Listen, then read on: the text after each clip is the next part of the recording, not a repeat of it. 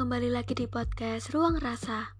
Jumpa lagi denganku di sini dan sesuai dengan judulnya teman-teman. Jadi masih banyak banget yang nge-DM aku tanya-tanya tentang serba-serbi dunia pasca sarjana. Ada yang kurang terima juga karena seringkali aku jawabnya manajemen mental, manajemen waktu, dan hal-hal basic lainnya. Pada kesempatan kali ini aku bakal sharing apa sih secara yang lebih mendetail kuusahakan kegiatan-kegiatan yang ada di pasca sarjana. Seperti yang udah pernah aku bilang sebelumnya, kalau aku tuh bisa kuliah S2 ini dengan jalur khusus namanya beasiswa Fast Track. Itu berarti aku masih S1 tapi aku udah ambil S2 gitu. Jadi kalau istilah pasca sarjana itu juga masih kurang pas juga, tapi memang kenyataannya demikian. Dan kalau misalnya ada yang tanya benar-benar jujur ya kak, ini berat apa enggak dunia pasca sarjana? Ya begitulah. Aku sendiri juga bingung harus jawab apa. Kalau ditanya capek juga tentu saja capek. Tapi kalau dibilang sedih itu justru enggak.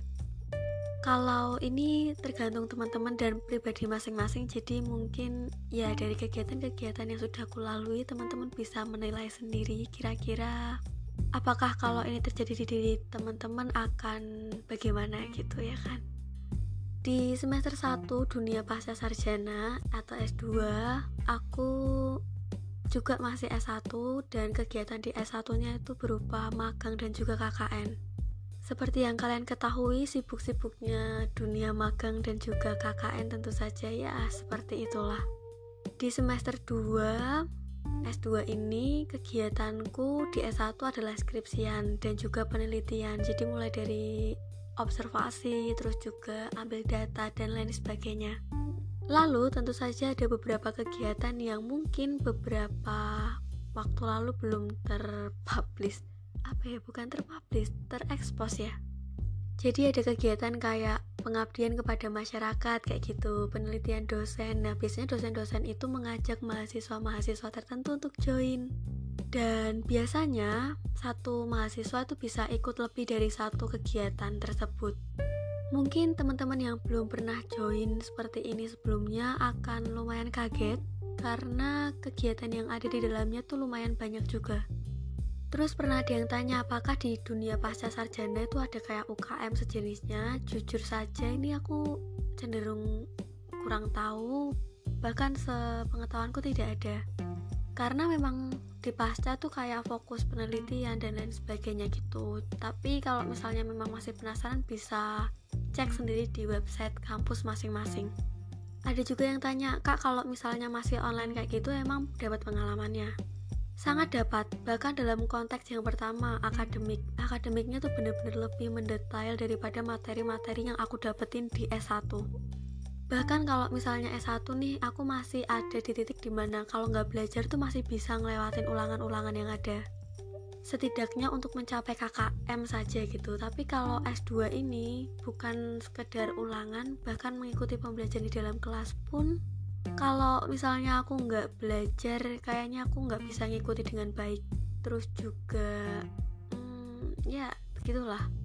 Oh iya, biasanya beberapa matkul juga di S2 ini benar-benar kan kalau misalnya kita zoom ada recordingnya. Biasanya aku baru benar-benar paham juga kalau setelah mendengarkan recording. Terus kaitannya sama pengalaman, banyak loh pengalaman yang bisa kita dapetin entah dalam hal tadi akademik, terus juga skill. Karena hampir sebagian besar materi yang ada di pasca sarjana itu berbahasa Inggris. Jadi minimal skill bahasanya juga meningkat.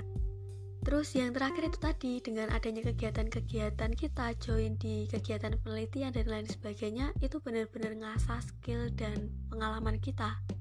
Aku juga jadi ketemu dengan banyak beragam orang-orang hebat di luar sana yang sudah jadi profesor, yang sudah berpendidikan tinggi. Dari situ juga aku lebih tahu dan paham tentang manajemen psikologi seperti apa, manajemen emosional seperti apa, terus juga manajemen keuangan seperti apa. Jadi pengalamannya nggak hanya di bidangku saja, di bidangku kimia saja, tapi juga di hal-hal di luar kimia itu yang tentu saja berguna bagi kehidupan. Well, kayaknya cukup sekian episode kali ini. Oh iya, kalau misalnya ada yang terlewat boleh banget langsung DM aku. Dan ingat Jangan takut buat berusaha dan jadiin diri kalian menjadi versi terbaik.